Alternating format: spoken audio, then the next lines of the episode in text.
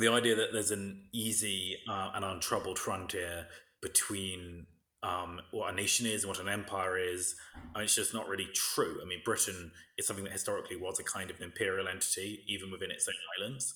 Um, and now, and it's become more of a nation, and now that nationality is again in question.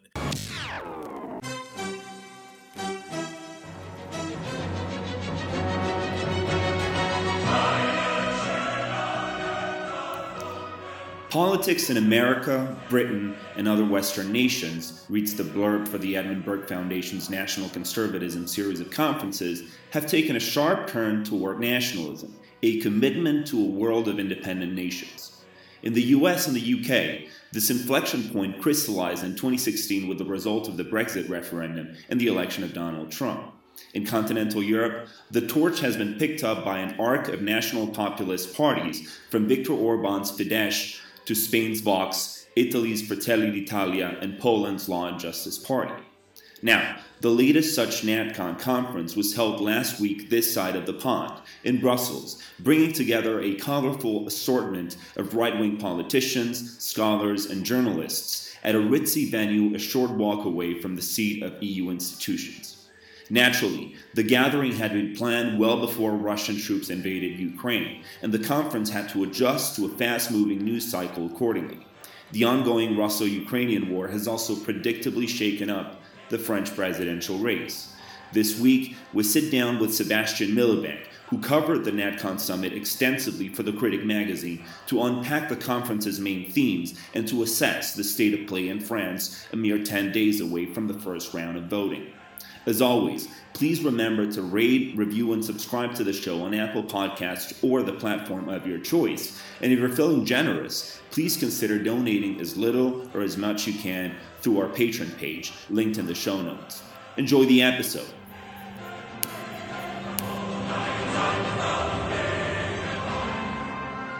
So, um, first of all, thank you so much, Sebastian Milbank, for coming on the show.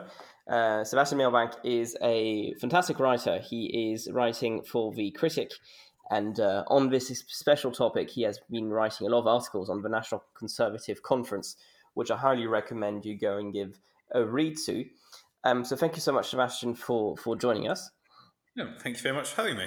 And um, Jorge, why don't you get us started? Because um, unlike unlike the both of us, Sebastian and I were here for press, but you were here as um, as a host. You were speaking.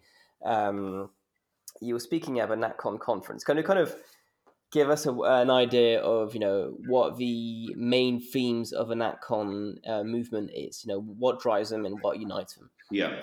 Um, well, um, let me just begin by saying, first of all, this was, um, if my understanding is correct, the third European conference of NatCon. And NatCon, by the by the way, I'll just begin by defining what it is. NatCon is a forum um, which is uh, which was spawned by uh, the Edmund Burke Foundation. The Edmund Burke Foundation is a uh, public affairs institute, a kind of think tank uh, based out of Jerusalem. Um, and which uh, started running these NatCon conferences a while back. I think the, the, the, very first one was in 2016, which was the year, obviously, of Brexit and the election of Donald Trump. And in in their own words, what the Edmund Burke Foundation saw happening in 2016 was, was a sharp turn toward nationalism across Western politics. Right? They saw, you know, here here there was the um, the, the British people voting for independence from the EU, and and, and the American people. Um, or, or, a, or a large uh, plurality of the American electorate voting for, for Donald Trump. And so uh, the Edmund Burke Foundation started putting together these conferences, the first of which was actually in London. Uh, with uh, the late Roger Scruton, uh, Daniel Hannan, and a, and a, range of other very prominent uh, Tory politicians. so this is just kind of to um, to give you a, a bit of a background on what they've what they've been um, up to, and and and also, I mean, the NatCon, uh, the people associated with NatCon sometimes can come off as fringe, but in, in reality, there's there's been a, a strong sort of record of uh, inviting establishment figures, people from established uh, political parties like the, the Conservative Party in the UK and the Republican Party in the US, so they're not as fringe as um, as its critics might uh, might uh, see it, but. Um, but so essentially, this was the third European conference. So London was the first one. The second one was Rome, uh, which was also very kind of um, significant because that's when they had Prime Minister Viktor Orban uh, address uh, the, the, conference. and the third one was uh, in Brussels. I think the, the, the, main reason for it was main reason it was in Brussels was because it was um, uh, kind of synchronized with the um, with the meeting of the European with the EU Council uh, that was taking place on, on the same week, and, and, NATO, I believe, as well, and NATO, and NATO as well, and. Um, so yeah, I mean, and to your question uh, of you know what what do the National Conservatives stand for? Well, I think this this one will, will also be an interesting one to get Sebastian's thoughts in. I'll just give I'll just broach upon kind of two um, two um, key themes. So I think the ideal the the kind of the the political ideology of the NatCon movement is perhaps best summarized in the virtue of nationalism, which is Yoram Hazony's uh, 2018 book uh, which was awarded the the uh, Intercollegiate Studies Institute Book of the Year award, which is kind of the the conservative book prize in in America.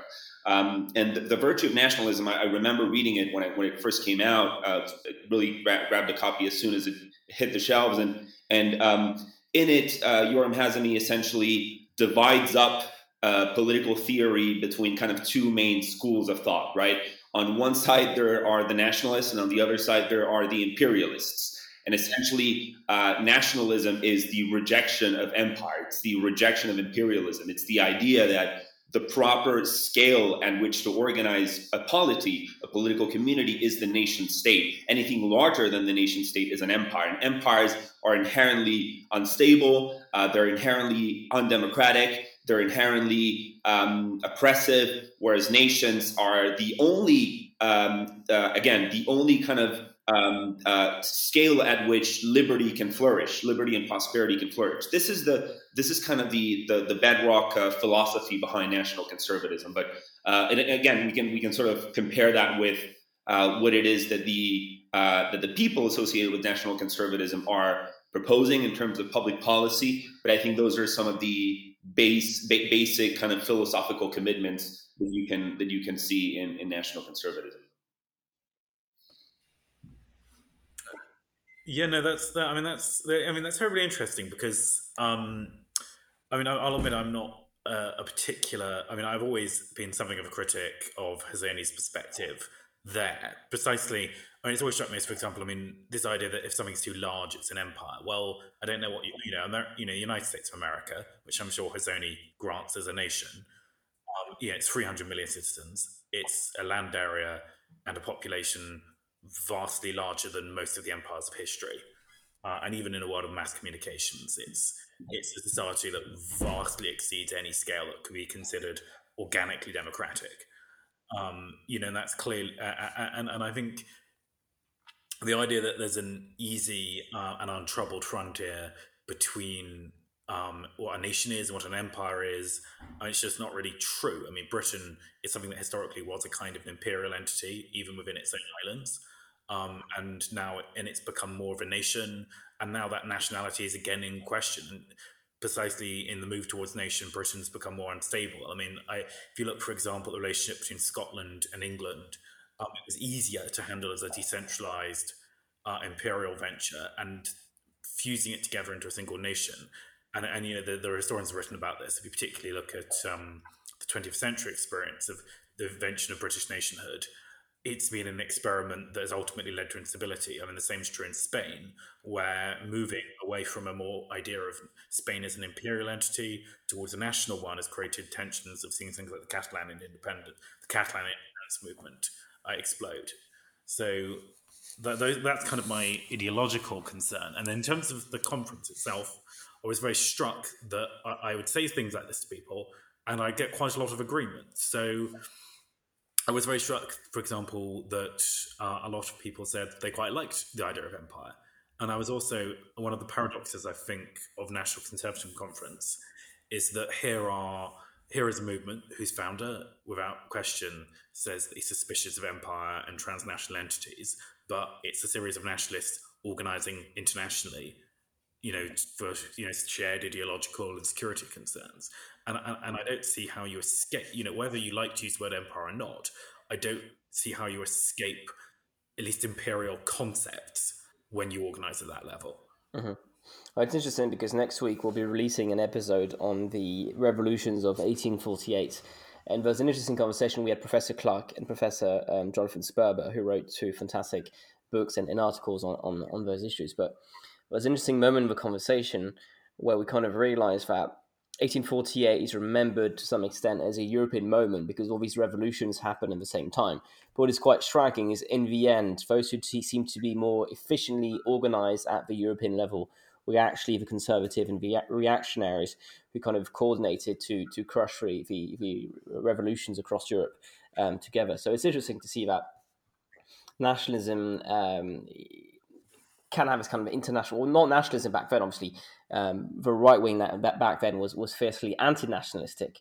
Um, yeah, I was going to say yeah. that's what's quite interesting yeah. because, of course, the, the, the, nationalists of the 19th century yeah. were the liberals. Yeah, absolutely. Well, left wingers. So yeah, it's an interesting conversation to have with this kind of historical frame back um, back here. But uh, you, you were talking about about the UK, and actually something that struck me, and I think probably says a lot about the um, kind of not just a NatCon conference, but kind of larger nationalist movement in Europe.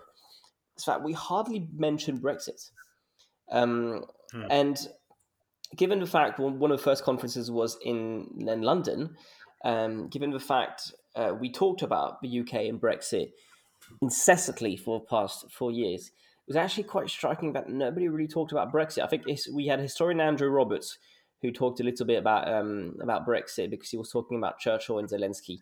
But I, I don't. I have to admit, I have the opposite impression. Um, nearly every British guest mentioned Brexit. Yeah, no one else. More striking that the Europeans didn't. Yeah, exactly. British.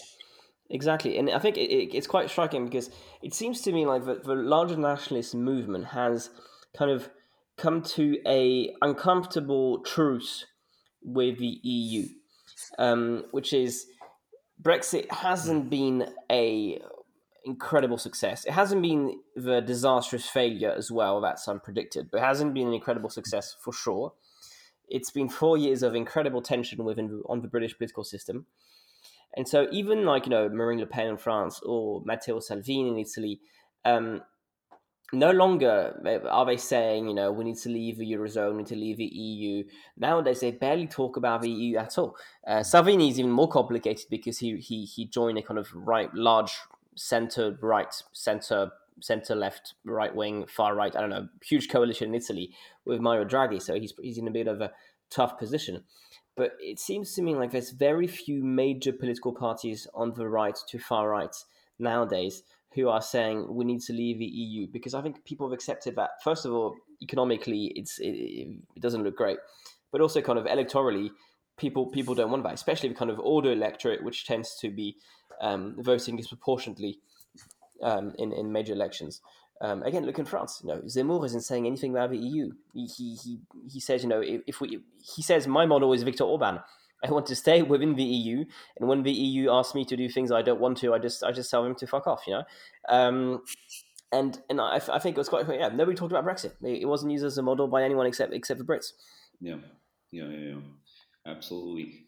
And, you know, and, and, and I think um, that this this really is connected kind of to um, you know the fact that uh, you know I mean for one thing um, I mean some some of these continental nationalists, some of these European nationalists are uh, genuinely uh, disappointed, or rather, they, they genuinely regret uh, that the Brits ended up leaving. Um, for instance, I, am thinking of the Polish Law and Justice Party, which was allied with the British Tories in the European Parliament. They, they belong to the same sort of uh, parliamentary grouping. Um, whereas others, whereas people, for instance, I mean, the, the, the, the departure of the Brits has had a rebalancing effect. I mean, it has obviously empowered the Franco-German uh, axis. Uh, it may have, um, I think, it may have kind of um, weakened the position of, say, the Baltic states or other Eastern and Central European states that uh, relied on Britain to be the kind of the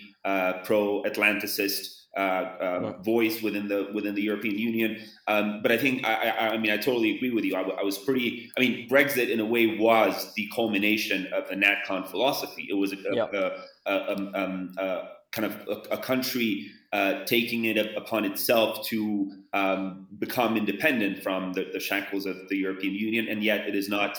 See, I mean, I'll, I'll be absolutely frank on this one. I, I'm a I'm a I'm a big uh, uh, I, I wasn't perhaps at the time, but I'm, I'm a big supporter of Brexit now, and I and I think of Brexit as, as kind of a a, a, a, big moment in the NatCon uh, crusade, so to speak. But I, I, I agree with you that it wasn't. It was it was um, uh, um, ubiqu- ubiquitously absent. It was it was um, ubiquitously absent from the from the conference.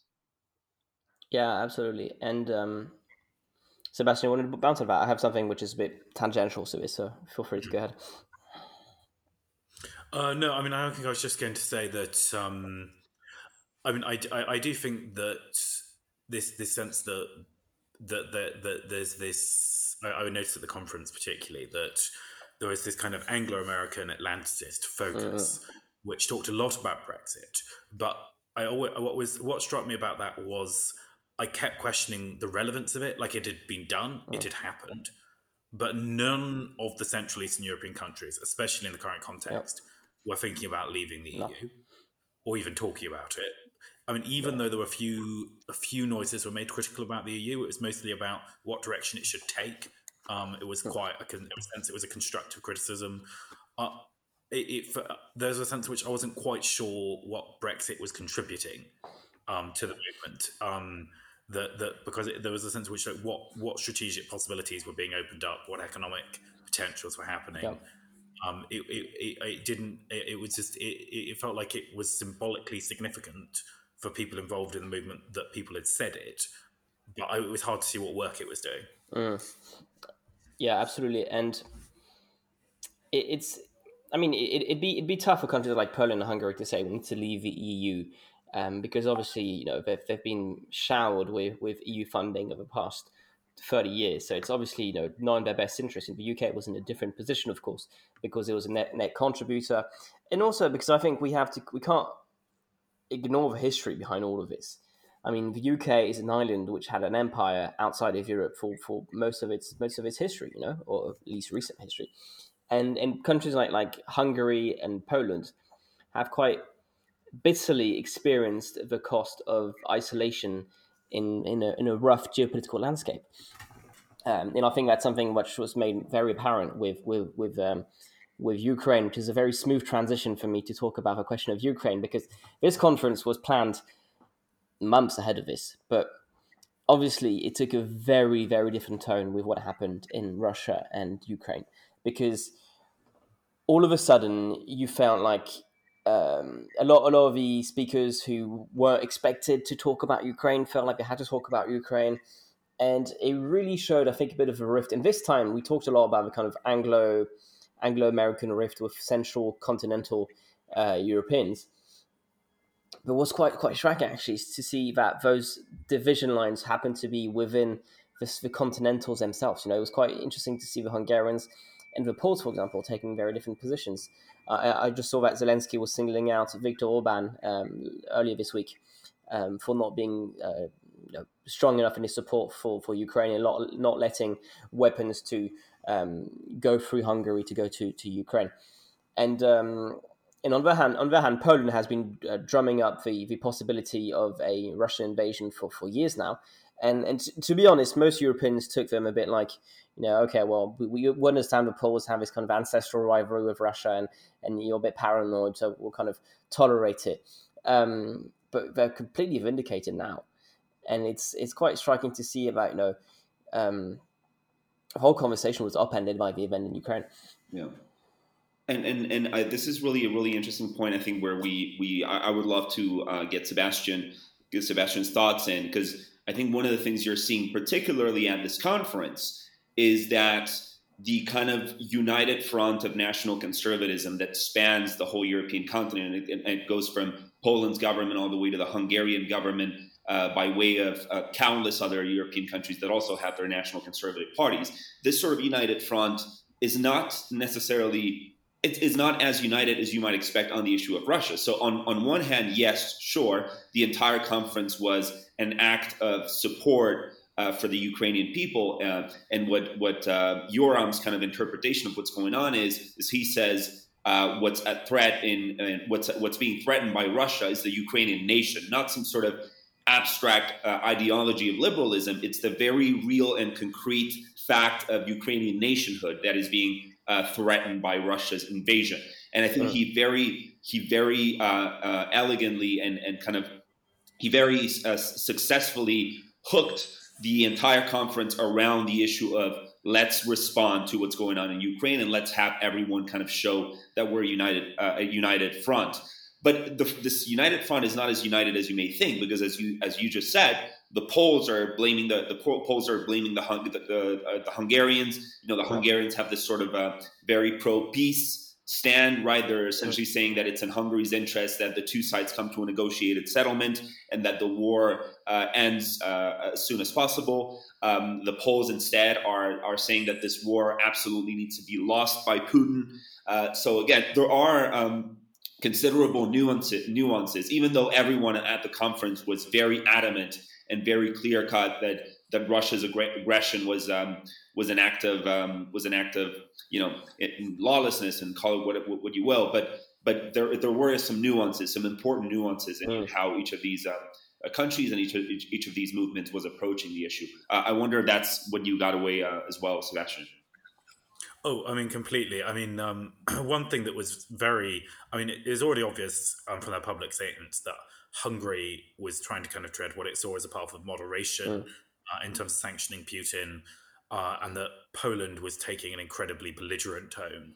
Um, so that, and you could, um, you know, beh- you know, they were on stage. There was apparent unity behind the scenes. Everyone I talked to, you could sense, particularly from everyone, anyone you know coming close to Hungary, this feeling that people were going way over the top, condemning Russian culture and Russian people. A sense that you know, till five minutes ago, people were not nearly so strong against Putin, and that, um, and the, and the, and, the, and, and and then on the other hand, you, you sense from the Poles um, a real a real sort of almost crusading desire to take down Putin. Mm. You know, and I think, and again, I think history explains a lot of this. You know, Poland has been historically occupied and feel feel threat, still feels threatened by Russia. Hungary is, of course, a long way away uh, and has a lot more sympathy.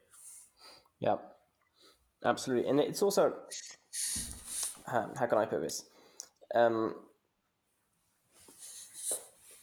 it, it's also interesting given the entire conversation we had around the the role of the EU and how it was seen by the kind of Anglo-American uh, Brexiteers and the rest of continental Europe, because I think I think the the, the Anglo Americans used the opportunity of Ukraine to kind of denounce the potential of a EU army as being kind of divisive and and, and, and unnecessary in those times of tensions when you know the the Atlantic family should reunite. Whereas I think continental Europeans had a kind of a different approach. Um, obviously, the French saw this as, a, as an opportunity to defend strategic autonomy, blah blah blah. When they believed in it, you know, some of the French believed it was it was nonsense. But um, and it was quite interesting actually to see. I think where Central Europeans like like the Poles laid. I think there's a lot of positive things said, not just from NatCon conference, but kind of general by by Poland, by Hungary about the concept of you know kind of larger European autonomy in those moments. Because I think what was made quite apparent over the past few months is that America is a bit of a waning influence, a waning power in Europe. It won't be able forever to hold us together. And so I can think the conversation of what role does the EU play in all this is just a moment to kind of link ourselves even tighter to Russia. And then there's the entire conversation about China. You know, um, what role should the EU play? Should the EU be completely aligned with China? Should, on the contrary, play a bit more of a balancing role between between between uh, the US and China? And um, should be auton- autonomous in the kind of Ukraine front? Should it be much more uh, in much closer coordination with with with United States. Now, obviously, it's not strategic autonomy all NATO. They're obviously very much compatible these options, but I, think the kind of different of um, accentuation between those different options was quite quite striking. Hmm. Yeah, and I, mean, I think I, I, and I think this there's there's a there's, there was a general sense that there was a need for resilience uh, in terms of mm. supply chains, yeah. in terms of defense industry, yeah. um, and uh, I think there was definitely a contradiction between the sense that we needed to bind ourselves ever closer to America, mm. and then the reality that this is a conflict in which America is not directly intervening. Yep. Yep. Um, and it's also a conflict in which many European powers' independent actions have had a great effect. Yep. You know, whether it's Britain providing anti-tank weaponry, whether it's Europe hosting most of the refugees. You know, most of the heavy lifting here is being done by European countries. Yeah. Um, and you know, in, and there's an in theory in extremis, the Americans come in, but again, the Americans coming in also heightens the risk of escalation, nuclear war, and it and and, it, and it's a situation where sometimes the smaller interventions, smaller countries being able to get involved, might allow us to deal with conflicts and crises in a way that doesn't pull us into international conflicts and entanglements. Mm-hmm. Mm. Um, Speaking of entanglements in Russia and Ukraine, I think this is might, might be the moment we start pivoting to the French election. Unless any, we, we can cut this, but does anyone want to say anything on the NatCon movement? Maybe a few words on what kind of. Maybe we should talk about wokeism. Actually, let's talk about wokeism a little because I think that's the one thread that really united everyone. Is wokeism is bad. um, uh, yeah, so let's talk about wokeism. We'll, we'll, we'll, go back to France a bit later, um, because I, you know we obviously it's obviously more interesting to talk about the nuances, the differences between a movement, rather than kind of describing something as being kind of a, a monolith where everybody agrees, which obviously is never the case. It's more interesting to go through the nuances, the different movements within the currents, and so on.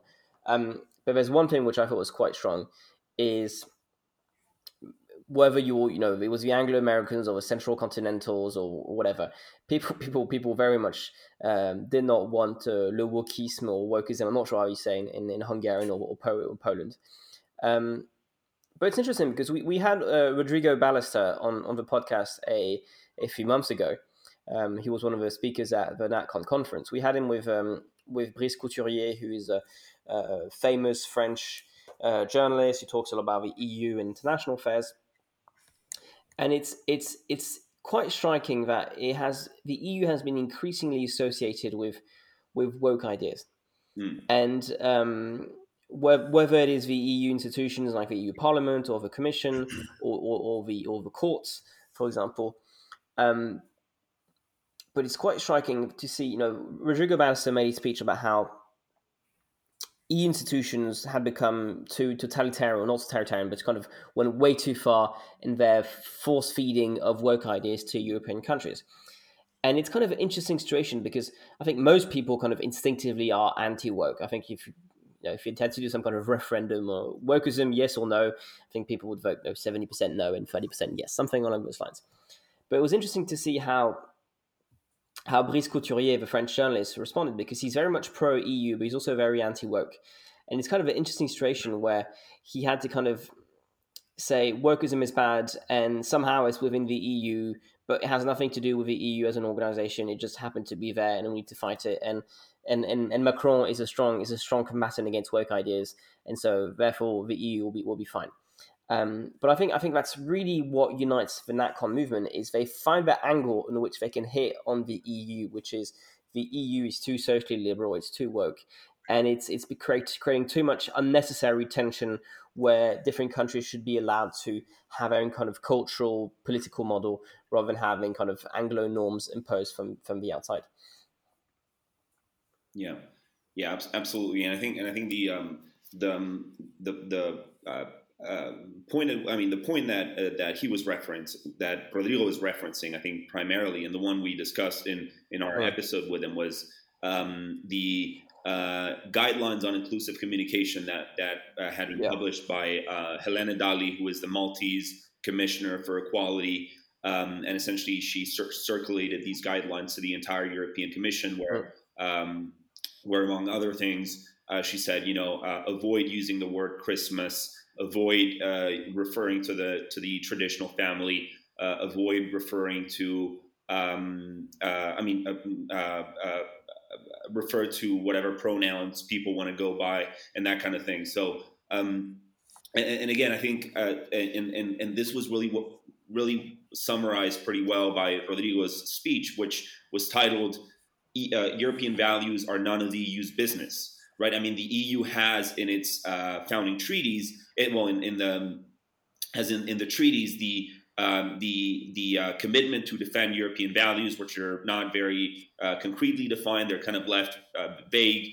Uh, but progressives in the European Union these days are interpreting European right. values to mean, um, you know, uh, uh, um, um, diversity in in in, in, in kind of diversity and in, in, inclusion and, and all of this sort of the woke mantras. So um, so NatCons never expected uh, that the EU would uh, would kind of get involved in in social policy issues like you know uh, abortion and whatnot. But now there, there's this there's this really expansive interpretation that's being done of European values, and now we, we have seen that the the European Parliament has has been issuing uh, rebukes uh, to Poland, for instance, rebukes of Poland's uh, pretty um, restricted abortion policy. So this is something that we never expected the EU would would um, would uh, get involved in, but now we're seeing it does. It, it's so tactically um, inept as well because, I mean, the EU first of all isn't a is not the most unpopular institution in, in, in Europe. I think in many cases national governments tend to be more unpopular than the EU, but it's not equally a hugely enthusiastic organization for which people across Europe feel strongly about. And and kind of associating with kind of fringe ideas, which are not very popular, when there's always kind of this accusation of being, you know, undemocratic and being kind of too far away from people's concerns. Uh, it just seems to me like uh, there's there's a lack of tactical thinking. Uh, anyways. Um, I mean, I think it's not really a question of tactics. Uh, I think that it's a question the, that it's a question of ideology. Mm. That you know that whenever you have a global organization, an international organization, um, in the in the modern Western world, um, in the kind of intellectual climate in which we exist, it will be um, it will be run through the ideals that liberal people have yeah. for international relations mm-hmm. and foreign policy, and that is one of kind of international human rights, humanitarianism mm. as they would see it, you know, the, the dignity and autonomy of individuals upheld by a kind of liberal, rules bound international order. And, you know, you've seen things like the head of MI6 in, in Britain um, saying, um, at the outbreak of the conflict in Ukraine that what divided us from Putin was LGBTQ plus rights. Uh. You know, and now it's regardless of whether you're a staunch social conservative or staunch social liberal on issues like that. Um, I think we should be able to agree that that's not what this conflict is about. That these are not countries that are wildly different in their attitude towards gay people in terms of their laws and their um, their social attitudes. There's some difference, but it's not it's not huge. Um, and the fact that this is the way that Westerners want to see this conflict tells you a lot about what international relations are about. Which is is often they're often not actually about interrelations between different cultures and embodying an international order, although that's what it's supposed to be about. It's actually often curiously internal. It's about an elite declaring its own values yeah. and living them out. It's also sociology, you know. It's religious, yeah. It's a it's a kind of demographic profile. It's sociology. Um, it's kind of, but it, it's, but what I think it might be a tactical issue is if the EU isn't just you know kind of civil servants and and young graduates coming from top elite universities where those ideas are very strong. It's also a lot of politicians. Uh, some of them are kind of pre-retired. Some countries consider the EU as kind of a pre-retirement um, for kind of washed-up politicians, but it's not the case in all, all, of those countries. You know, look at Germany. Look at you know some countries take the EU quite seriously and send some kind of prominent first-rate politicians. Um, and that's why I think it's a bit of a, I think, you know, some kind of tactical error is that those political leaders should sense that it's a, it's a bit short sighted and a bit dangerous for, for, for the EU to be associated so strongly with those ideas. It might be unfair, it might be kind of uh, good posturing by Orban and the rest of it, but it's, I don't know, it's just something to keep in mind of. Um, yeah, well, it'll be interesting to see the, the results of the Hungarian election actually on this because that might change the conversation on on, on the EU quite a lot actually in the months in these come. Mm-hmm. Anyway, so um, let's let's do the the uh, long announced pivot to to a French election. Um, it's kind of crazy. I didn't see time fly. It's in ten days basically, um, which is ludicrous. Yeah. I, I feel like I don't know. Um, it, it, it's a bit it's a bit of an early election compared to other um, presidential elections. Um, but first of all, the, the last time we did an, a, a podcast on the French election was, I think, before the Ukraine war. So, wow, a lot of things have changed since. There's been a very kind of natural rally around the flag phenomenon with Macron kind of reaching the, the, the low 30s in some polls, which was kind of credible given he had been basically stagnant around 25% for the past two or three years. Um, and all of a sudden he, he gets a huge boost. Um, what that has been, though, is also candidates like Zemmour and Le Pen who have been associated with, with, with Russia and Putin. I mean, Zemmour has had some crazy quotes about Putin in the past. You know, France needs a, a French Putin. Uh, Vladimir Putin is a great leader, yada yada yada. And I'm sure you could do it with most politicians, but Zemmour says it said it with such bravado that he's being punished especially hard um, nowadays, and he's now kind of around ten percent rest of it. Um, but what's quite incredible is um, had spent the first four months of the campaign in kind of in in, in, in um, uh, September, October, November, December. He was kind of pushing his ideas of immigration, security, identity, and all of a sudden they seem like swept away in a few days by the entire story of, of Ukraine. And um, and yeah, as it stands, I have a bit of a, a poll aggregator here. Uh, Macron is at 28%, according to kind of average of different polls. Le Pen is at 19%. Mélenchon is at 14%. That's a big story here. Zemmour is, 11. Pécresse is at, is, is at 11. Uh, Pécresse being the centre right candidate. And then you get the Greens at 6%. The Communists at 4%. That's also quite funny. The Communists are ahead of a, of a Socialist Party, which is at 2%, which is, I don't know, kind of ludicrous. I, I, I think the last time the Communist Party was ahead of a Socialist Party was probably in the 1970s, maybe. Mm. Um, yeah, so it's a big development. Yeah. But anyways, Sebastian, as an outsider who um, I, I, guess probably has been chiming a little bit on the French election over the past few months, um, I don't know what, what do you make of the election, and I think how it contrasted with the more recent British elections, which were, I guess, um, I was going to say more traditional, but no, they were completely upended by Brexit. Yeah, I mean, well, I mean, I think, I mean, first of all, um, British people are fantastically unaware of French politics, uh-huh. which occasionally comes to them as a series of dramatic, dramatic images um, shorn from their context. Uh-huh. Um, I think possibly that impression is heightened by the structure of French politics, mm. which has, um, you know, every sort of eight years or so, this incredibly high stakes, very dramatic fight between figures that all seem extraordinary by British standards. I mean, even in the era of Trump and Boris you know, French politicians will say things that you could never say in a million years in the mm. British context, and the person saying it will be someone who is considered to be in the center of French politics. Yeah. I, I, think that the degree to which the French are just politically different than the mm. English, mm. and even a lot of countries in Europe can't be can't be can't be overstated.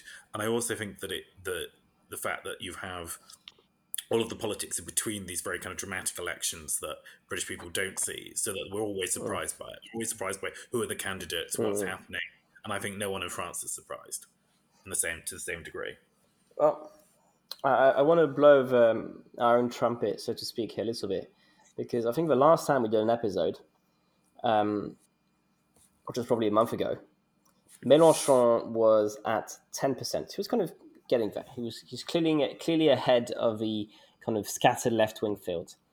And I remember saying, "Be careful, be careful. There's going to be a kind of tactical voting phenomenon, which is going to snowball, where left wing voters are going to say, okay, well, I've got no chance to win if I vote for the socialists. I have no chance to win if I vote for the Greens."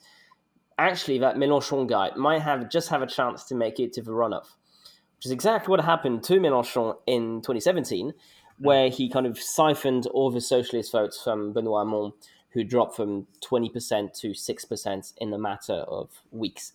Um, and so, as of now, he's five points behind Le Pen. But since since the participation rates are uh, reported to be likely going to be very low um, in a few weeks' time, in a few days' time, actually by now, um, the entire kind of model is completely screwed up. The, the pollsters really do not know um, how reliable their models are. They were quite accurate in 2017, and they predicted Macron would do well.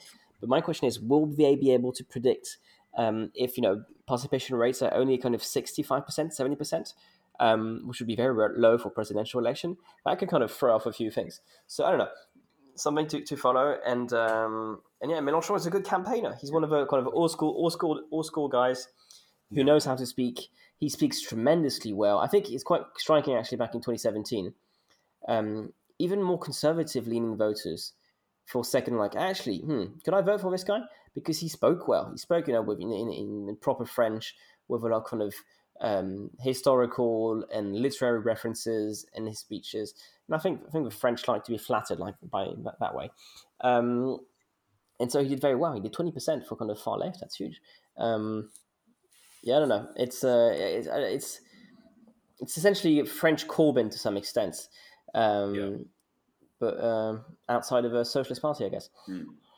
Yeah, and and we should perhaps uh, touch a word, Francois, on the Zemmour phenomenon. I mean, Zemmour yeah. had a very, um, let's call it stormy sort of uh, entry into the political uh, contest. He when he declared mm-hmm. his candidacy with a very kind of um, uh, almost a, a, very sort of um, uh, with with this famous uh, snippet or, or, video that he published, where um, uh, essentially he was uh, um, imitating or, or emulating uh, mm, de Gaulle's address yeah. of the 18th of June, 1940. Um, mm. That that created, you know, that that sort of Zemmour entered in, in a sort of big splash, right?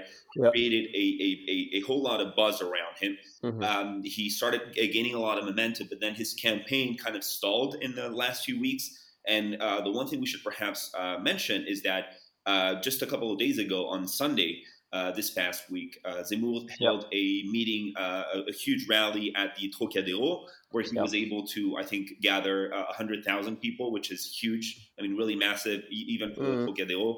Um, so I, I, know that a lot of people, obviously, uh, in, in, in, his own camp, uh, are are disputing uh, the media narratives about Zemmour losing steam. Uh, mm-hmm. they are they are um, they they um, they they claim that that Zemmour is being underrated uh, or under uh, underestimated by the polls, and that come election day, you know, a great many more people will actually turn out for for Zemmour. I mean. Yeah. When you're when you're seeing he he's he's at 14 percent in the poll you mentioned in other polls I think is even lower but uh, his uh, there, there's something that the polls just don't measure, which is the enthusiasm. So it doesn't yeah. just come down to how many people you can get to vote for you. It comes down but to how much enthusiasm. You have to be careful because enthusiasm isn't a replacement for a vote in the ballot. That's right. Because um, some campaigns were super. Look at the 26, sorry, 2020 election in the US. The Biden campaign was super low energy he hardly did any rallies. He he was he was like I, I remember one of our friends working in the press in the US um, counted how many official campaign hours he was Biden was doing per weeks per week, and it was like thirty five hours a week. It's a French French work week.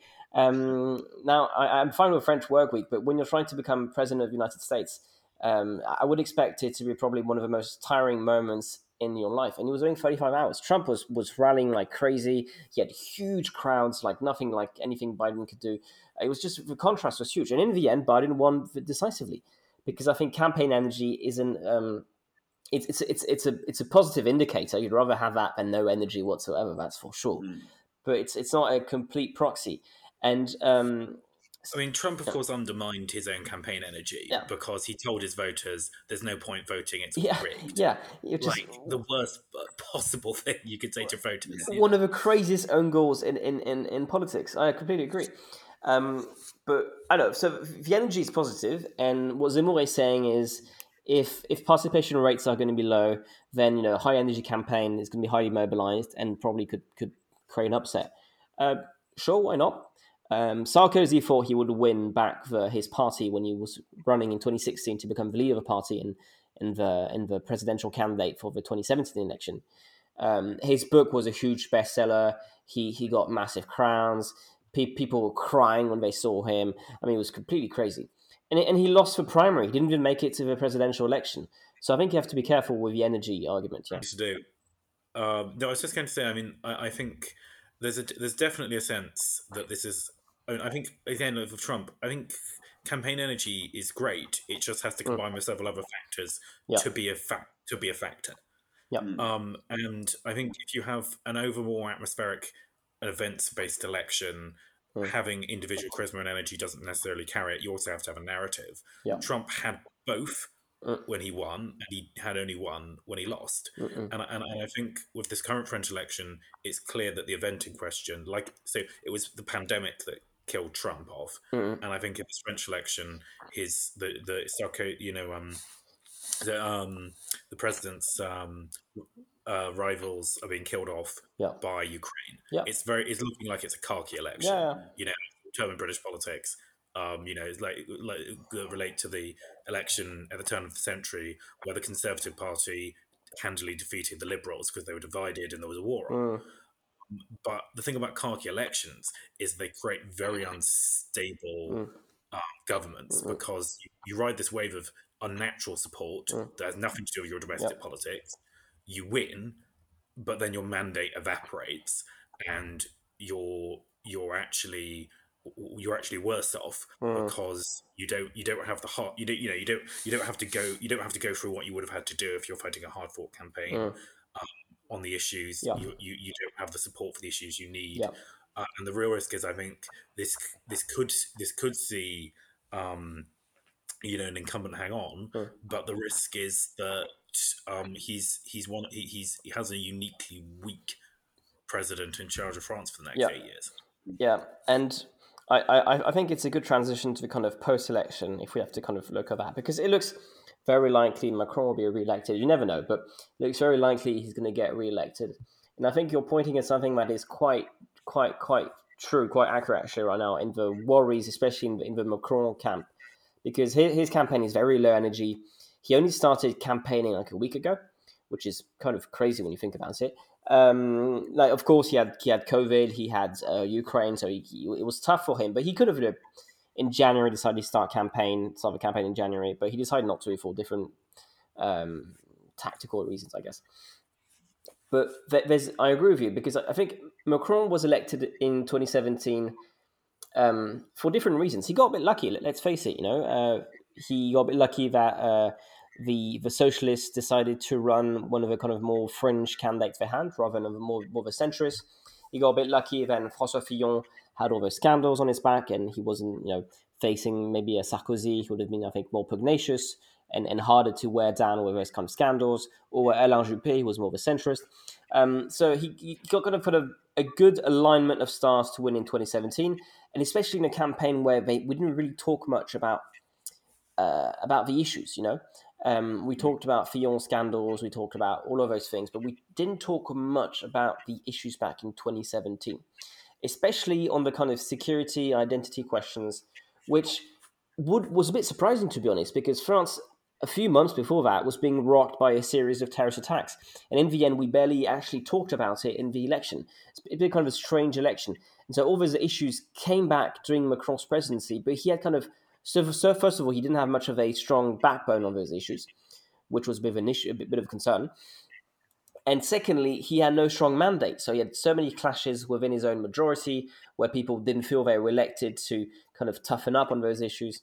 Um, and and then also on kind of on kind of more kind of economic and social questions, there's a feeling there wasn't much of a good debate either. And it's it's hard to think that the Gilets jaunes weren't partly a product of that. It's obviously a product of many things, but a product of a campaign where a lot of the issues didn't feel like they were talked about. Now, the cathartic moment of the presidential election didn't happen in 2017. And if it doesn't happen in 2022, you could feel like something along those lines could happen in the next five years, where people feel like they didn't get this moment of democratic respiration, breathing, where they could kind of air out ideas and, and, and get angry about them, talk about them, but at least kind of handle those issues. Mm. Yeah. Sebastian? Oh yes, so um, You don't, you don't have to. No, I I, I thought you wanted to say something about that. No, no, no. I mean, um, I think there's, I think that's undoubtedly the case. Hmm. That that actually, re- I mean, this is part of the problem with having these quite spaced out elections in Hmm. the French system. They provide a strong president if you have a strong president, Yeah. but if you have a weak president, Yeah. that's a long period of You get five years of that, yeah. a long period of political drift. It used to be seven years. Yeah, sorry, I got mixed up on that Yeah. earlier. There's such is the such is the keenness of British interest in French politics. Again, It used to, it's five years now. It used to be seven years. It's been it's been five years since um, the 2002 election. Um, um, yeah, there's another thing which is interesting, which is the legislative election is riding on the back of the French presidential election. Um, and so usually what happens is whoever wins the presidential election, since the French at heart are essentially uh, royalists, they will give a majority to whoever's elected. So you know, back in 2017, I remember joking saying, "There's no way Macron's going to get a majority if he wins. Uh, the guy's a nobody. He's going to he's going to get nobodies in, in Parliament. That's not going to work." And it worked. It completely worked. Um, you could have put a goat with a Macron sign on top of his head, and he would have been elected. It's just was he he got one of the largest majorities in the history of the Fifth Republic. Um, it really tells you. I mean, some of them end up being very good at very good MP since, but it really shows how kind of monarchist the French are in their kind of mm. relationship to the institutions. You know, we elected a king. We need to make sure he at least has a majority to do what he wanted to do in the first place. Yeah. Um, and, and the interesting thing is that the the uh, uh, legislative uh, landscape, the spectrum of parties in, in parliament, mm. is going to be further splintered with the mm. entry of Zemmour's party. I mean, mm. whatever happens in the first and second rounds of the presidential election, the chances are uh, that Zemmour is going to um, go on and, and, run in the legislative elections, uh, which yeah, means yeah, that he will sure. have to set up uh, a parliamentary group and he will have to recruit people to run for office in every single one of these uh, départements, right, of these uh, mm. constituencies. And what you saw in 2017 with Macron was that um, part of that, part of the campaign, part of the drive to recruit candidates for Macron's uh, campaign in 2017 was kind of amateur. It was would be I think a charitable way to put it. I mean, he ended up drafting people who had no experience whatsoever of politics, which is not an issue in itself, but they also had no knowledge of politics whatsoever. He ended up drafting uh, a lot of people who weren't uh, weren't necessarily cogent in their sort of in the way that, that, that, they expressed their views. So that made for a lot of great meme content. Um, and, and we'll, we'll, see what happens with Zemmour. I mean, I, I, I tend to, I mean, I, I think I think he's obviously going to draft a lot of people who were previously involved with either le Rassemblement National, uh, Marine Le Pen's party, or oh. uh, Les Républicains, the center right party. But uh, maybe there, there's going to be a substantial share of um, um, of uh, political neophytes. Um, mm. and I, I want to add something about this because the, the electoral race for the legislative election is going to be quite tough. It's going to be quite splintered. Um, but we haven't talked about Le Pen at all. Le Pen, as it stands, mm. is by far the likeliest to make make it to the runoff against Macron. Um, and I think that's quite quite a, a, major feat. She has managed to keep together her electoral base, which has become much more working class than in the past. Um, I was actually quite struck. Was listening to a to a TV show with Valérie Pécresse, and they got different kind of random people from all across France to ask Pécresse some questions. And they, they had, or they didn't have to, but they were encouraged to say who had who had they voted for back in 2017. And so one of them was a Le Pen voter. And her question, she's a Le Pen voter, and she asked Pécresse about discriminations in the workplace. And I was like, wow, this is an lecture that has really changed. She was a kind of young woman um, I think she actually had some kids. I think the father left or something like that. And I was thinking, in a kind of alternative reality, if she wasn't, if she wasn't called Le Pen, if she wasn't the leader of Rassemblement National, um, I think her platform would, to some extent, you know, you have to imagine a little bit, but kind of work on a kind of kind of a left wing spectrum. Actually, um, she seems very comfortable denouncing Zemmour as being racist, as being too far to the right. She seems a lot more comfortable nowadays in the kind of slightly patriotic um, left wing nationalist in some ways. Um, and it's quite striking to see actually that she has completely shifted her, her her identity, and I think that's who she is profoundly because she got she got rid or she lost all, all the kind of more right wing anti immigration Christian identity people to to Zemmour over the past few weeks, and now she has um, as a in contrast she seems to have moderated compared to Zemmour um, and she seems a lot more comfortable, with what she, she's doing. But the issue she'll have is she only has yes men right now in the party, which is a bit of an issue. And the fact she lost so many of his people, despite her being ahead of Zemmour in polls, she's losing people to Zemmour despite her having a better chance at making the runoff, really tells me that the, the, um, the atmosphere within the party must be quite toxic. That it's a mainly issue of human resources and kind of her being trying to um, control the party to firmly, not leaving any kind of internal breathing. Um, because it's not normal you start bleeding so many people to Zemmour, despite the fact Zemmour is eight to six points behind you. Including apparently her, including apparently Marion. Yeah, she lost Marion. She lost Marion. She was actually supposed to speak at the um, NatCon conference. Yeah. Uh, um, uh, no, so I saw. Yeah, but she, she, didn't go to. Yeah, she, she lost her niece.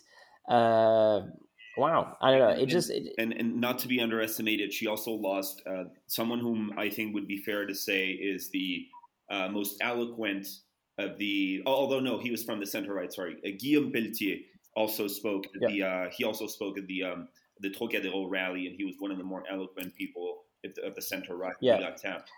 Well, Peltier is an interesting case because he started his, his career as a Front National, you Front National, um, and then he went to uh, Philippe de Villiers' kind of center, uh, right wing nationalist party. Then he went to Les Républicains, and so now he's kind of moving back to Zemmour. That's- he's had a kind of a That's very Interesting interesting. career, you, yeah. you rarely have that sort of pendulum swing from the far Yeah. right to the center and back to the far right. and, and, and back to the far right. Yeah, so it's an interesting um, case. I don't know. It's gonna be it's gonna be tight. We'll obviously we'll probably do an episode of a week before the election to kind of I know game it out, um, interview some people, do a profile on Macron. So we, we will we're gonna have to do a special episode on that, and probably going to do at least another one uh, after the after the the runoff. Maybe I don't know. We have to work it out, but we're definitely going to be covering a lot of the election of the past few weeks. So Mm. stay tuned for that. Um, wow, 53 minutes. Um, it's a good episode. Thank you so much, Sebastian. Oh, thank you so much. Yeah, it was wonderful bouncing ideas off a NatCon event. Please, if you're interested in a NatCon thing, NatCon event, please do give a read to his um, two and probably three articles by the time Free, free if soon enough. by the time we publish this tomorrow on Wednesday. Um, it's a very interesting kind of nuanced take of the different tribes within the NatCon movement, what drives them, the tensions, um, what pushes them together. Um, yeah, so I do, do recommend, and he's also a very interesting person to read on on kind of Anglo politics in general, but kind of uh, anything he writes on the critic is definitely worth um, reading.